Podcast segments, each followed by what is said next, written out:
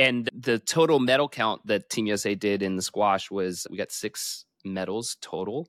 Really, with the dominance of the women, just uh, helping out. So, uh, across the individuals, across the team, and in the mixed, and tied with Colombia also getting six medals. So, great result. Uh, and so the great thing about the mixed doubles is that they'll be able to take that momentum in the mixed doubles. They won the gold for the rest of the softball mixed double season. It's going to give them just buoy their confidence. So the rest of the mixed double season is just going to be dynamic, and I, I really look forward to talking about it going forward. Seems like that there's a chance that they might stay undefeated throughout the entire season. About to leave, already packing. Come with me. I'm not really asking. We'll get away to a place where we don't know. What about this? This call is being recorded. Fans, we are back for another edition of the Roundup, catching up on the weekly headlines, results, and news from the professional tour. And I'm glad to say college squash. I'm Conor O'Malley, and I'm joined by Bill Buckingham. Welcome to the show. Good morning, Conor. How are you? I'm doing all right. Yeah, it's a little scramble to get everything done this morning, but I'm glad to be recording. We're getting another one in the books, and it's just a pleasure to be with you. It is always a pleasure. PJ, if you're listening, shout out PJ. Thanks for answering our uh, WhatsApp to, for this recording. It, I like the old days. I don't know if I like it better when PJ just completely ignores our WhatsApp conversations and doesn't respond or responds with chaps can't make it this morning because – my parents are celebrating their 37th anniversary of the year. He has more anniversaries and birthday parties and things to go to than any person that I know. He's like a he's like a 30 something year old. Like I have 30 something year old colleagues and they go on like bachelor parties every weekend and they go to weddings cuz they're of that age where their friends are all getting married. PJ's 50 and he's birthday parties, anniversaries, Ibiza. He's just it's amazing. It's just remarkable. It reminds me of your retirement schedule here when our recording windows are significantly cut down. It's true. That that is absolutely true. So my retirement window is one year. So what is it? It's November, right? So it's November seventh. I'm retiring on February second, two thousand twenty-five. So we are one year and December, January, one year and three months, less than one year and three months away from me being retired, Conor. Then I could record every day if you want. Oh, I didn't know which way this was going. If, whether you're announcing your retirement from Squash Radio, you're out. Just this is Key West. I'm gone. No, taxpayer. I'll no longer be a taxpayer. So I, am I'm, I'm going to retire from my full time, as it were, my full time job. Just yeah, exactly. Kevin, if you're listening, I'm certainly not using air quotes. Mm, exactly. Yeah, believe me. Yeah. Talk about somebody who will be glad to see me gone. I don't think there'll be any any tears yeah. shed. There'll be no yeah. tears shed at the Specter Center when I walk away. yeah, and then you can commit to full time end scene. You got a lot. You're gonna you're gonna stay busy. You know, I'll I'll keep my foot in the game. I, I, it's for the kids out there. Like it's for that young girl in uh, Houston who walked by me on the last day of the Houston Southwestern Women's Squash Open, who looked at me and said, as I was walking with Tesni Evans, and looked at me and said, "You're famous." And Tesni looked at me and goes, "Was she talking to me?" And I said, "No, Tesni, she was talking to me."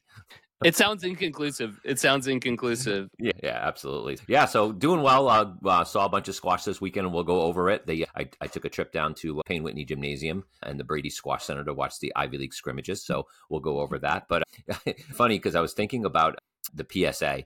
And I always think about the PSA in relation to other organizations such as the WTA, the P like tennis, and and now that you watch pickleball, and there's so many pro pickleball national governing bodies, and that I was I don't know if you followed this or not, the epic disaster that was the WTA finals. So it's akin to the PSA finals that they do at the end of the year, where they take like the top eight men players, the eight top women players, put them in pools. They play two out of three, and then they they then get into a. The WTA and, and the uh, ATP do theirs separately, and the WTA's has just been since I think 2019 they signed a deal with to do it in China, like a really a very solid financial deal. But of course, COVID killed that, and then the disappearance of the I think her name was Peng Shuai. I probably I, I apologize if I mispronounce. Some, hey. Sometimes it's funny to mispronounce things, but for somebody like something like this, it's not all that funny. To be fair, you you do it both in squash and out of squash. There you go. hundred percent the case. But so she was the Chinese player who disappeared. So they pulled out of China, and so since then they've moved it around and it's always a, it's a mystery like where it's going to end up each year and this year was the biggest mystery and they didn't announce it until late august september i believe it was that it was going to be in cancun which raised some eyebrows because it's cancun's rainy season and as martina navratilova so astutely put it they expected it not to rain during the rainy season in cancun and it didn't work out like that among the issues besides the rain and the wind was ridiculous. The, just the weather was just craziness, and it was outdoors. They didn't have the court ready till a day before the tournament was going to begin. It was a temporary court put on a golf course, so the players couldn't practice on it. They showed up, and when they did start the matches, the ball didn't bounce correctly. One one thing you do need on a tennis court is for the ball to bounce correctly. It's a hard court. I watched some videos. There were some points where literally the, the tennis ball looked like a squash ball that wasn't warmed up like it hits off the wall and just hits the ground and just stays there. And it, the court was not suited for a junior tennis event or any tennis event, a grammar school tennis event, and yet it was hosting the WTA's, the WTA's like basically their showcase uh, event for the end of the year. I don't know if you followed it at all, but it, it just gave me a little bit of pause when looking at the PSA, and then I look at the PSA schedule and I see the World Tour Finals are TBD right now. So just a little shout out to the to the PSA. Maybe take a look at what happened in Cancun and let's get that venue announced and make sure it's ready to go. No, I wasn't paying attention to this till you sent it over, and a couple couple things came to mind. A, I was like, I wonder how Mohamed El Shorbagy would have commented on this if he was playing in the tournament. And but, eh, eh, joking aside, I think that this is a very fair statements from players, right? Where the, the venue wasn't produced. And just looking at this from the surface level, yeah, like that probably wasn't the best decision to to get the best fan experience, the best performance for the players, which can make a big factor. And it also spells out my worst nightmare as a promoter. Right. so something like this, you and I have done it where we are to be at the mercy of the weather or the a new venue. A new venue always presents new problems, no matter how well you prepare. It's like certain things just it's not if things are going to go wrong, things are going to go wrong, and it's how you react and adjust and having the right team in place for that. This is really unfortunate. But this did actually did remind me of not looking forward, but looking back at another time in squash world where something similar happened. Do you recall this? I don't, but if you remind me, maybe it'll jog my six-year-old adult brain. This was in 2010, the same Super Series. Uh, I think it was called the Super Series Finals at the time. Was hosted in London at the Queen's Club, and they would erect this tent and the tent collapsed for the final, like prior to the finals. Whoa! Did anybody get hurt? No one got hurt because I think it was prior to that happening. But when they had successfully done this in the past, so this wasn't like year one, is they had executed well, and so the finals was never played. Really? yeah, I believe it's between Nick Matthew and Amr Shabana. So it's out there is not played. And in that scenario, everyone's like kind of pointing the fingers at each other, like the tent manufacturer, the grounds, the, all this stuff. And I don't remember the conclusion from the financial or legal implications there, just other, it was never played. It looked like it on the outside, but it was a tent, was, yeah, collapsed. Wow, uh, that's crazy. I think the women's the WTA final also it's a, like a bad cherry on the top of the the whole WTA season where there's still not equal prize money on the WTA tour on the WTA tour and I think that's the underlying issue and it's the disrespect and I think when something like this happens the women rightly look at it look we get disrespected all year long for the events that aren't equal prize money and then it comes to one of our marquee events and you're basically just throwing it together and not preparing it not giving us time to prepare for for such a prestigious event. We're professional athletes. We're the best in the world at what we do and you're not treating us as such. Just a black eye for the WTA and it sounds like there's good Martina Navratilova pulled no punches and she basically called for the WTA executive director to resign. Oh, oh, he says just a uh, bad decision after bad decision. It sounds like uh, being made. I, I, don't follow tennis that closely. I've just been following this because I do. I'm on Twitter a lot, so I see or X, if you will, and I do follow a lot of the players. And uh, I had never seen. Uh, I've seen people complain about venues, and I see, as we know in squash, Mohamed El Shorbagy complains about the wind blows uh, the wrong way, and it, it's a joke. It's a joke. if we could get Gilly Lane to do his "It's a Joke" Mohamed El Shorbagy, it would go viral. So, Gilly, if you're listening, I do. Um, this is another good reminder, though, of just how thankful I or how glad I am that the PSA and the WSA merged many years ago. to really help alleviate this kind of stuff where we can showcase the men and the women together. It just really is extremely additive. And here you're seeing an example of the WTA and the ATP when they're separated. These are the kind of things that can occur because it's there's so many redundancies. Like, why would you have this independent? What is the one that is extremely well resourced versus one that's under resourced? These things are going to happen. And that's our tennis podcast. We thank you for listening. What do you think? Should we branch out into tennis? There's more tennis fans out there, so maybe we'd get more listeners. Yeah, or like I said, I'm going to try and do some padel action. Maybe we can, uh, and that's where tennis and squash come together. Exactly, exactly, and they could bring their little, um, their little bastard son pickleball along with them. so onward to squash. Wrapping up, Conor, one of your favorite events of the year, the Pan Am Games just ended down in Santiago, Chile. Great results for the U.S. on the women's side. We had the singles, and it got so much publicity online, a lot of amplification on social media by the Olympic committees and by LA 2028. Our women's singles won gold, silver, and bronze. Yeah.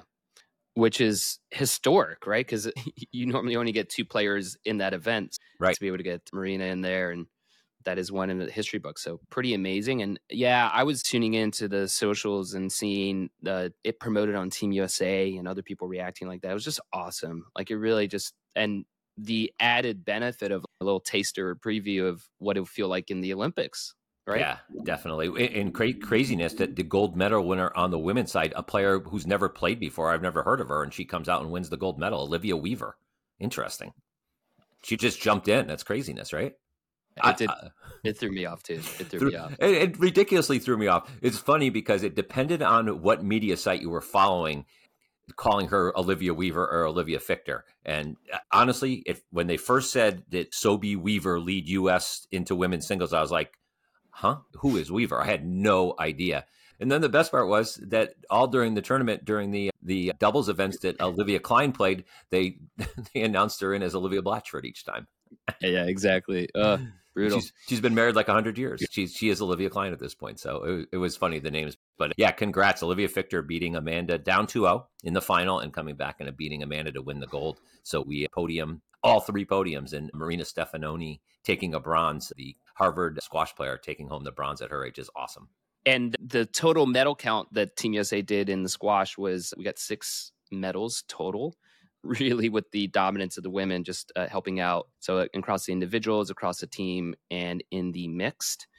And tied with Colombia also getting six medals. So great result. Well uh, and the good thing, the mix, the, the, what's the great thing about the mixed doubles is that they'll be able to take that momentum in the mixed doubles. They won the gold for the rest of the softball mixed double season. It's going to give them just buoy their confidence. So the rest of the mixed double season is just going to be dynamic, and I, I really look forward to talking about it going forward seems like that there's a chance that they might stay undefeated throughout the entire season. I don't see them losing the rest of the year in mixed doubles, the United States. I don't see it. In mixed softball doubles, anyways. I don't see it. I don't see it happening. Uh, yeah, excited, excited for the momentum off of that. That was my my our friend and colleague, my colleague and your former colleague Chris McClintock was down there covering covering it for the U.S.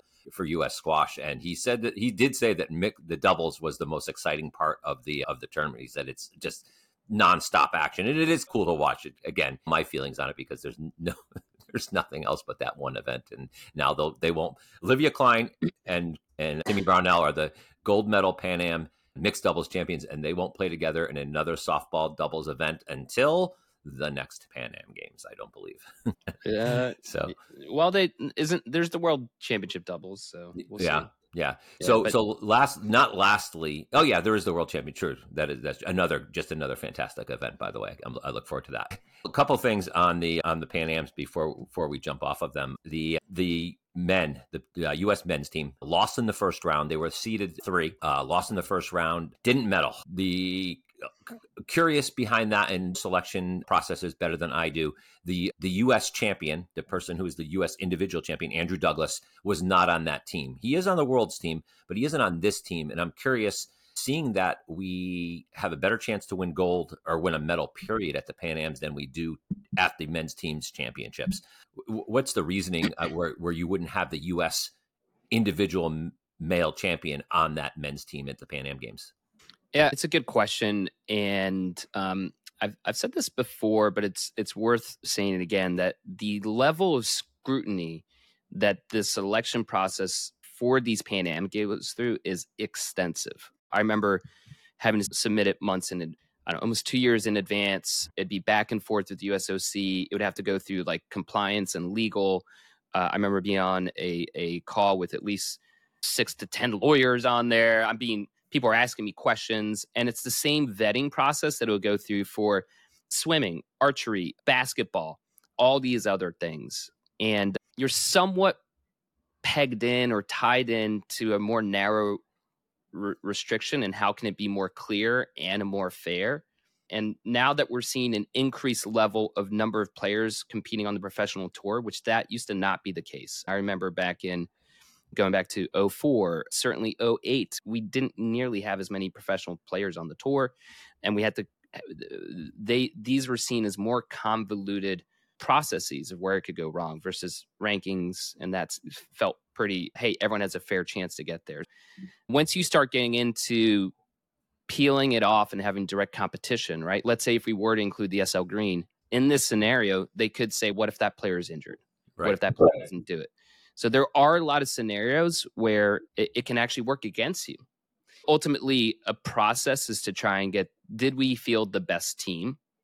And that is probably what maybe because we didn't place or medal where we want to of course that's going to be scrutinized. And it's uh, i i've i've literally have done this where me and the selection committee we got it quite slightly wrong with the best intent we thought that this would achieve the objectives. And what didn't happen was people participating in that selection process. So it was a good process, and people didn't participate in it, and we didn't field our best team. My, my fear is it come Olympic time, and obviously there's only uh, what we're hearing is the draw of 32, so only two spots for each country. And if so, it, it appears for this Pan Am team that the selection went strictly off of PSA rankings based on the team and what I saw.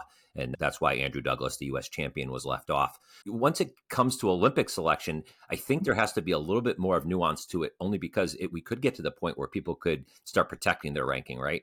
You get a lot of that where hey i'm not going to play this event. I'm not going to play these events leading up to the olympics and i've gamed the system so i'm going to make sure that my ranking is going to keep me in the top two so i make the team even though i might not be the best player anymore to represent my country. So there's always that fear right that you're not sending your best team and i think that showed at the pan am games and i'm just hoping it doesn't show at the olympic games. Yeah, that's also um I no, I hear you and it's like a question is why isn't Andrew participating on the professional tour? He is just finished, just lost in the finals in LA, so he is participating. His rankings just not uh, up there amongst with Todd Harrity and with Jahat Khans and with Timothy Brownells. So, yeah, it's just it's also do you engineer selection criteria around like an individual versus like around a, a system that is more repeatable? Yeah, it's a balance for sure. Do you want do you send your best players? I, I think it's fair to say that Andrew Douglas is a better player right now than Todd Harrity, right? Yeah, but it, it's it, it gets into and these things happen all the time. Like when James Willstrop is injured, mm-hmm. and this used to mm-hmm. happen. He injured, came off, and then his ranking plummeted. And then how do you reconcile that against the people participating on the tour? Sure, so, it's. It, I'm not saying it's easy at all. I just hope that, that we come up with it, come up with a solution where our best players go, because that would be a shame. If it'd be a shame, especially for the Olympics, that that we don't send our best team based on the selection criteria. What about try? What about trials? What are your thoughts on trials? So trials also get tricky. I look, I think from a product entertainment, yeah, let's do US Olympic trials. I think that'd be great. And getting US men's only. One could call that the SL Green, right? As a certain extent, and you play to plays. The thing that still happens is you can't put all your eggs in that basket because then what if some what if a player is injured? But then they're healthy for the competition, right? So there there are those caveats. But I, let me just interrupt you real quick there. Could you, and again, just playing devil's advocate, and you know so much more about this than I do, which is rare for any of these topics we talk about, but in this case, 100% the case is can't you make the trials close enough to the games that you're the win you're sending your best team that way. If you do the trials closer to the games, the best players are going to come out and you're going to send your best players. I understand that if you did the trials a year before or things like that, injuries could happen.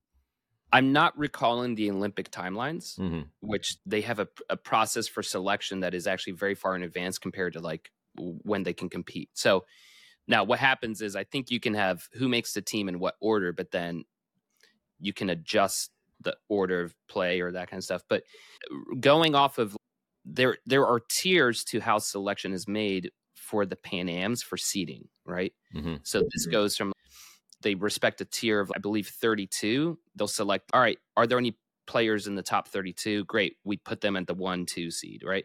Okay. Then we go from results from the previous Pan Am games. Who medaled, right? Okay. We put them in the seeding. Then we go to all right 33 through 60 who's in the psa rankings that we need to weigh so there's levels to this and that's how maria stefanoni got in because she she got a uh, a, a play in because she won the Pan Am Juniors. Right. So there is this. It's again, those are potentially specifically wrong, but generically right in terms of how it's a, a, a stacked uh, selection process. Right. So right. understood. All in all, though, a successful games, especially on the U.S. side, that medal haul it, and just the publicity online for it was just fantastic. All in all, a very successful and from what I understand, just a great experience for everyone down there. I did. I was at the Ivy League championships, the yeah, the Ivy League scrimmages this past weekend, and I saw a heroic effort by Marina Stefanoni making it back for the Ivy League scrimmages. Unbelievable. A little tired she was. She even said, but I briefly spoke to her and she just said the experience overall was just incredible. The athletes definitely, uh, it, it's it used to be their Olympic experience. Thankfully, it's not any longer. That there there is going to be an actual Olympic experience. No, I, I was disappointed. I had the opportunity to almost go to three of them, and I went to none of them. Someday, Conor. Someday. Oh man. Oh man. Yeah. But if I can make it to the Olympics in some capacity, then that that will be exactly. make up for it all. exactly. Three to one ratio. Exactly. Go ahead. I was going to say, but also you, speaking of trips, you made the trip to the Ivy League scrimmages. And tell me, Bill, who won? That Conor. So this is not a lie. So obviously I went on Saturday and I spent a long time. I was there a long time Saturday. It, it was a mystery what was going on there. A mystery. For, any listener that might be tuning in for the first time and is not privy to your past ranting and ravings about the Ivy League scrimmages, do you want to give like your going in what how you feel about them? I think that they are a thing that it's are past its time. I think the ivy league scrimmages if they're not going to keep score if they're not going to uh, keep results for people to watch no one knows who wins you basically have these kids who haven't a lot of freshmen and whatnot who haven't even played a college match are forced to play three hard matches two on a saturday. Like these i mean you're risking injury you're risking your season being thrown into a funk based on based on tweaks and niggles and things such as that. I think it's something that's past its time but if they are going to have it please use scoreboards. I went there at some point, Conor, I was watching a, a, random match and it just kept going on. And I was like, are they playing till 50? Like, does anybody know what the score is? And nobody, like the, the kids up top who are roughing and, and keeping score, don't yell out the score loud enough because the Brady Squash Center is very loud. The acoustics there are pretty incredible. So you, you just hear banging of the ball. I honestly watched a match between a Yale player and a Cornell player that I honestly thought they were playing to like par 21 or hand out, hand in, hand out 21. It just went on forever, ever. And I kept asking people, do you know what the score is? And I'm asking their teammates over there, do you know what the score is? And no one knew the score. What's the score? That's that was the biggest question I had going in. What's the score? And it, that that question wasn't answered for me. Oh, so, man. but I do have. So I did contact three coaches yesterday and just to me, I do my research for this podcast, and I asked three coaches, and I won't sell them out by saying what their names are. Who won the Ivy League scrimmages was my question to each of them. No one knew definitively. The closest I got was on the women's side. Forget it, a black hole. Like the prevailing thought amongst the three coaches is that Princeton won, but nobody's quite sure. Nobody's quite sure that Princeton won, but that's the prevailing. If I had to like, t- if it was a poll of the three coaches I talked to, I think that they all thought Princeton won. So we'll see. We'll see if that's the case or not. For, on the men's side, I got a little more definitive, and I was told that in the semifinals, Princeton beat Penn 5 4, Harvard beat Yale 5 4, and in the finals, Princeton beat Harvard 5 4, and Yale beat Penn 5 4. Obviously, really close. Now, again, I would not like don't go to your grave spouting those because that could those could be completely wrong. But those are basically the, the, scores that I got from the three coaches that I talked to yesterday. I did talk to Gilly, obviously, who was our guest last week. I did speak to him, and he did say, and he had some results that were concrete, but he did say this CSA season is as wide open as he's ever seen it in his time. Um, granted, he's the number one team uh, in the CSA, and he could just be saying that to take some pressure off of himself. Not a bad coaching move, Gilly, and don't think I that slid by me when you said that yesterday. I, I, tried not to laugh, and I tried to say yes, I appreciate that, and I'll quote you on that. But uh, yeah, but he did say that everything is so close. Players were missing either for injury, either for gap years, either not coming to the second semester, that type of thing. So the full lineups were not represented But as Gilly said, it is so close between all these top teams that it's just going to be the, the fun season. And his season kicks off with a bang this Sunday. Drexel UPenn, the Battle of Market Street. The, uh, Squat. Isn't it Squash Alley? I, I, think it's Squash Way, actually. Is it Squash, Alley? Squash Way. Squash Way. I think it's Squash Way. N- yeah, n- n- named after Mike Way, who keeps beating Penn in the finals. They had to name Jesus. this. Sorry. Oh man, sorry, Gilly. That's brutal. That's brutal. So my takeaways from the from that, besides the fact that there was no score and it was just ridiculously hard to follow what was going on, was the level of play was so high. these kids are so good, and on playing on these traditional courts, it was very warm in there, and the rallies were just on and on and just the retrievals and it just it's it's like watching a PSA event for sure. So much so that again, don't know who won this match, uh, don't know the score, but there was a on Saturday uh, first round of the women's Penn played Cornell. And in the, the, match on court that I watched on the glass court, we had, and I apologize for mispronouncing her name, Xin Ying Yee from Malaysia, who plays for Cornell, played Malataha from Egypt, who plays for Penn. They just played in a PSA Challenger Tour final the week before the Burnt Squash tournament at Hotchkiss. And here we are watching them play a, a, college scrimmage match in which there's no score kept. But the quality of play is holy cow. These guys are just young and they're young too. They're like freshmen and sophomores and they're just crazy good. Just crazy good. Yeah, yeah. A, a lot of fun to watch. It's did you start feeling the or we talked about this in the past where college squash is just so much fun because of the team mm-hmm. environments and that. So was it was that like vibe in the air? For sure. Very palpable. Like obviously the teams hanging around the courts, rooting on their teammates, pulling for them and everybody. And it was very cool, obviously, because it was the first Ivy League scrimmages since the passing of Dave and Talbot and it was at the Brady Squash Center. And as as Gilly talked about last week, how important the Ivy League scrimmages were to Dave, and having them at Yale was a big thing. All the Yale players wore their on court wore their jerseys, all said Talbot on the back of them. Which was very oh, cool. Oh, that's nice. Yeah, yeah, it was a really nice touch. So there was definitely everybody's in their full uniforms. So yeah, def- definitely a team a team atmosphere for sure. And yeah, it, it, as you said, mm. there's nothing better than that. So but to talk a little bit about the caliber of play, which I think there's just such a strong correlation between the rise of the PSA and the rise of college squash, and with the both the ability for the players to go play so many events in the United States at all levels of play, right? The satellite tour, challenger tour, and you get guys like Yusuf Ibrahim or other female players who are playing on the top tiers. I think we're just going to continue to see that correlation of the caliber com- continue to rise. Yeah, what I hope we don't see, the caliber is great. What I hope we don't see is the behavior. The behavior, and again, me, it's one of my sticking points college squash, unfortunately, is just an extension of junior squash at this point, especially for the American juniors who are playing. And you could tell it, it's pretty stark the behavior between the international kids and the, and the American kids are so much more poorly behaved than the international kids at the college level. And it was every call at one match it was just I, am not sure there was no professional referees it was the kids refing and they're obviously always hesitant to give conducts against their teammates or against their peers but I watched a match. I had to walk away after a while because it was just constant dropping of the racket, screaming up at the refs, and it just was. It was every court. There was none of the the sportsmanship is supposed to be exhibited where you accept the call. There was no calls were accepted. None. None. Yeah. Uh, I've said this before. I, I'm definitely a broken record on this, but it's like in what other sport? I don't care if it's scrimmage or not. When whether sport, soccer, football, baseball, you'd show up with it, it would be self refed or self umpire. Like mm-hmm. it just wouldn't happen. And so the if you were to take the entire all the combined budgets of squash across the board for refereeing, it'd be negligible. And then you did that as compared to what is the budget for soccer, for basketball, for football.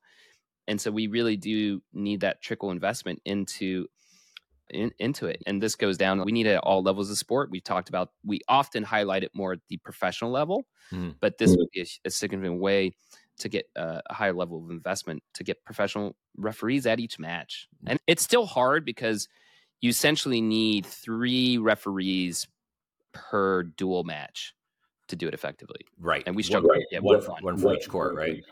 One for each court. So the also besides the constant arguing with the with the referees, which just went on and on, the other things I noticed was the over celebrating of points that didn't matter. Number one, none of the points mattered, right? Because they're not keeping score. Uh, they are keeping score, but nobody knows what the score is. But oh my god, I watched the beginning of one match.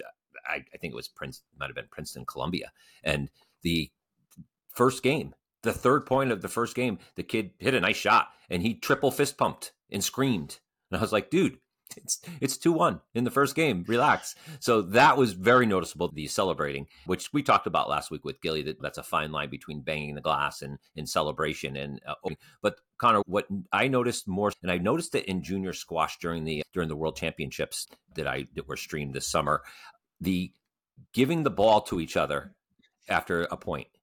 When we play, you just you score a point, you, it's your serve. Your opponent has the ball, he tosses it to you, right?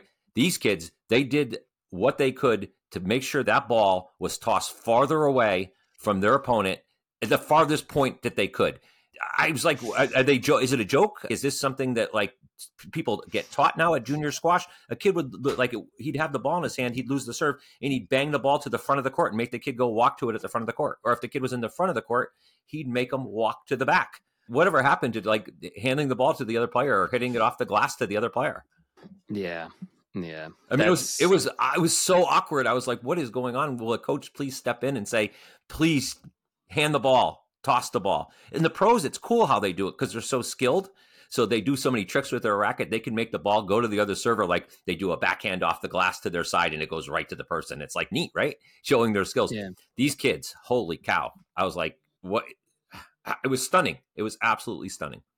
Yeah, no, I, I those are I, I, echo your sentiment on on sportsmanship and how do we instill that in our players. And I too aim at a zero tolerance policy, just because it's like, hey, let's let the level of squash on court play for or stand for itself. And right, these antics aren't really helping. College coaches, you're listening out there, and I know you all are. The the drills for this week's practice: do your drop drive, do your boast drive do your court sprints, but do like for five minutes just to have your players stand across from each other in the service box and toss the ball back and forth to each other. Just practice it. Just see how it goes. You never know. Might might work. yeah. so, yeah. But yeah, it was otherwise fun to see college squash again. Um, looking forward to the season this year. There's a lot of pre-Christmas matches that mean something. Typically, the season didn't get started until after the holidays, and then boom, it would be over, and the, then the Nationals would be in February. But this year, there seems like there's a lot of matchups early on. CSO. So to finish up the PSA roundup, right now, the PSA, the biggest events in Malaysia. Mostafa Asal's playing. He did play this morning. I didn't get up early enough to watch it, so I'm not sure. I know he won, and I know that so he's in the quarters. It's a bronze event, so the fields aren't great. Although his the second seed is Gawad, so it'll be a, it, it portends to be a Gawad Asal final, although Victor Crouin's in there. So he could upset the apple cart there. I think tomorrow, I think, I think it's tomorrow morning, I would assume that Asal plays Saurav Ghosal which will be interesting. Yep. So be Saurav retrieves the hell out of the ball. So to keep a rusty Asal to see how, how sharp Asal is and, and to, to beat a, a, you know solid player like Saurav. Looking forward to that one. On the women's mm-hmm. side, on the women's side, it's the draw is not great at all. We, we basically have Nour El Tayeb, who the second seed is Farida Mohamed. So I'm not quite sure if Nour Tayeb could she could just roll the roll roll her racket out there and win this tournament. I believe. I no, not necessarily. This quarterfinal matchup, if I'm Nour El Tayeb playing Amina Orfi, who's been a giant killer, that is intriguing. Yeah, that is not a foregone conclusion at all. No. R- recently beating Joelle King at the US Open. But here's one thing that we have seen, which I don't think is true for Orfi, where anytime you had t- like people of the same country playing each other, that the amount of deference that the younger player would give towards the older player was ex- extremely high. I am not seeing that from Orfi. And yeah. I mean that in a yeah. good way. Like she is just laser focused on winning. Mm-hmm. Be interesting how those dynamics play out. Basically, get out of my way, old women. I'm coming. So yeah, yeah, yeah I missed the boat on that one. I, I, did look at the draw and saw that Orfi's playing Tayeb tomorrow. You're right. That that is a bigger, probably the biggest hurdle for her in the tournament. It would be oh, that yeah. match for sure. So yeah. look, looking for that. It's, it's, I feel bad. I, now I feel like the people who live over that part of the world who have to watch the tournaments in the U.S it's impossible. It's impossible to get up. You get up in the morning and those the whole day's over there is, is over with already. So it's tough to watch any yeah. of those matches live. I do look forward to to watching the replays though, and I am looking forward to seeing Mostafa Asal go through the tournament. So I will watch all of that, and maybe we'll count the references and see how many times they could say the word James Willstrop while he's playing, because it seems like they are they are in the replays that Asal wasn't even playing in the first round in some of the replays that I watched, and they mentioned James Willstrop coaching Asal like 72 times. We'll see what the under over is on that. but the other round, the other one, other event I want to talk about is the Oregon Open just finished. And I want to talk about it for two reasons. Number one, I got to know Tesni Evans when I was in uh, Houston. I never really knew her. I always knew her to say hi on the tour, but in Houston, she did the PSA comms and got to hang out with her a bit and just a, a, lo- a lovely young woman. And I said young a lovely young woman. But her brother, Emyr Evans, the number three seed at the Oregon Open, won last week, beat the number one and two seeds. Faraz Khan, the number one seed, he beat him in the semis and then beat Spencer Lovejoy. Two U.S. players, the number two seed, good win. And I don't know him, but I understand he's. And if he's anything like his sister, I'm sure he's a he's a, a wonderful young man. But the best part about that, and please, I implore you guys to go on to uh, wherever you get your squash news. Squash site was probably your best shot for this one, and take a look at the trophy that he won. Conor, I point I, sh- I pointed out to you. you. It is the biggest trophy. It, it is the biggest trophy in squash, possibly. It's definitely one of them, and I'll describe it for because I I do like good trophies, and this these doing doing trophies is really hard, mainly because of how expensive they are. Yeah. Right. So this is at least two and a half, maybe three feet tall. Three feet tall. Oh, it's three by, feet, maybe bigger yeah, yeah, let's say three feet for sure, and almost two feet wide. It looks like a big globe. Uh, globe. A- yep, it's awesome. I'm jealous. I now I'm I can see down the side that there are nameplates there, so I think this is the permanent one, not something you get to take home. But uh, where would he take? Where would he bring it? He'd need his own jet. It, it, it is. It almost represents the actual size of the world. That's how big it is. I don't know if I'm exaggerating too much there. You never exaggerate. yeah, no, it's well done. That's yeah, and to give some context for like certain trophies, like the one that we do at the SL Green, I think that was insured at thirty or fifty thousand dollars, and they're just expensive. Do you remember uh, off topic here? Do you remember the trophies that got the Lapham Grant? The Lapham Grant trophies. I'm not, I don't even know what the Lapham Grant is. It's doubles, right? Is it doubles? It's like a it's like a Canada U.S. doubles thing, I think. Correct? Yeah, it's. I believe it's so. It's invitational basis, and they do multi competition. So it's uh, singles and doubles. Uh, it's a really fun event. Uh, I'm probably getting some of the details wrong. Uh, I, I, don't mind being corrected. But here's one of the things because this is, I was organizing the logistics behind this, and they're like, hey, where do we send the trophies? We just gave them the address, all this stuff. Suddenly, this was like a whole freight delivery up to our office. And then there's like these seven large crates coming into the office. They were like, you and I were both like, what is this? And no joke, when talking about the how tall was between four to five feet tall. Yeah. Yeah. In yeah. seven crates. And we had to assemble it. And it was pretty cool. Not I think we spent two two or three years of the last two or three years of your US squash career trying to figure some way to get those trophies out of the office. They, they, our, our office in New York was pretty small and these trophies took up there were a cat like seven caskets laying by the end. Like people were sitting we had interns sitting on on, yeah exactly. Okay just pull up a trophy. It was ridiculous. Those are by far the biggest trophies i've ever seen those it, it we are like yeah. we i think we in the end didn't we just slap some like fedex tags on them and just send them somewhere and didn't care where they got went as long as they were out of the office? Yeah we just we send them like return to sender in six to eight months. Exactly. But shout out to Emyr Emyr who quote said beating Faraz and Spencer back to back was tough, but nothing is as tough as hosting this trophy over my head. Did I just make that up? Maybe. Yeah. I think we got to give pause. I think, anyway, I think pause is a, is a good thing. So the PSA Malaysia, we'll talk about that next week. Wrap that up and then go forward from there. Follow up with some great college squash coverage. Conor, looking forward to the season. It is upon us. It is. It's exciting. So, all right, my man. Good to see you. You also, hey PJ, looking forward to your next show. Say happy anniversary to your great grandparents or whomever you're celebrating this week. Mazel tov. Like it. See ya. All right, buddy. Bye. Thanks for listening to another show on SQR Squash Radio. We really do appreciate you taking the time to listen, and we have a quick ask. In an effort to help us grow, if you have a quick minute, please consider sharing an episode with a friend who might be interested or leaving a rating on any of the platforms you listen to your podcast. It would mean a lot to me and the rest of the team. Thanks so much and have a great day.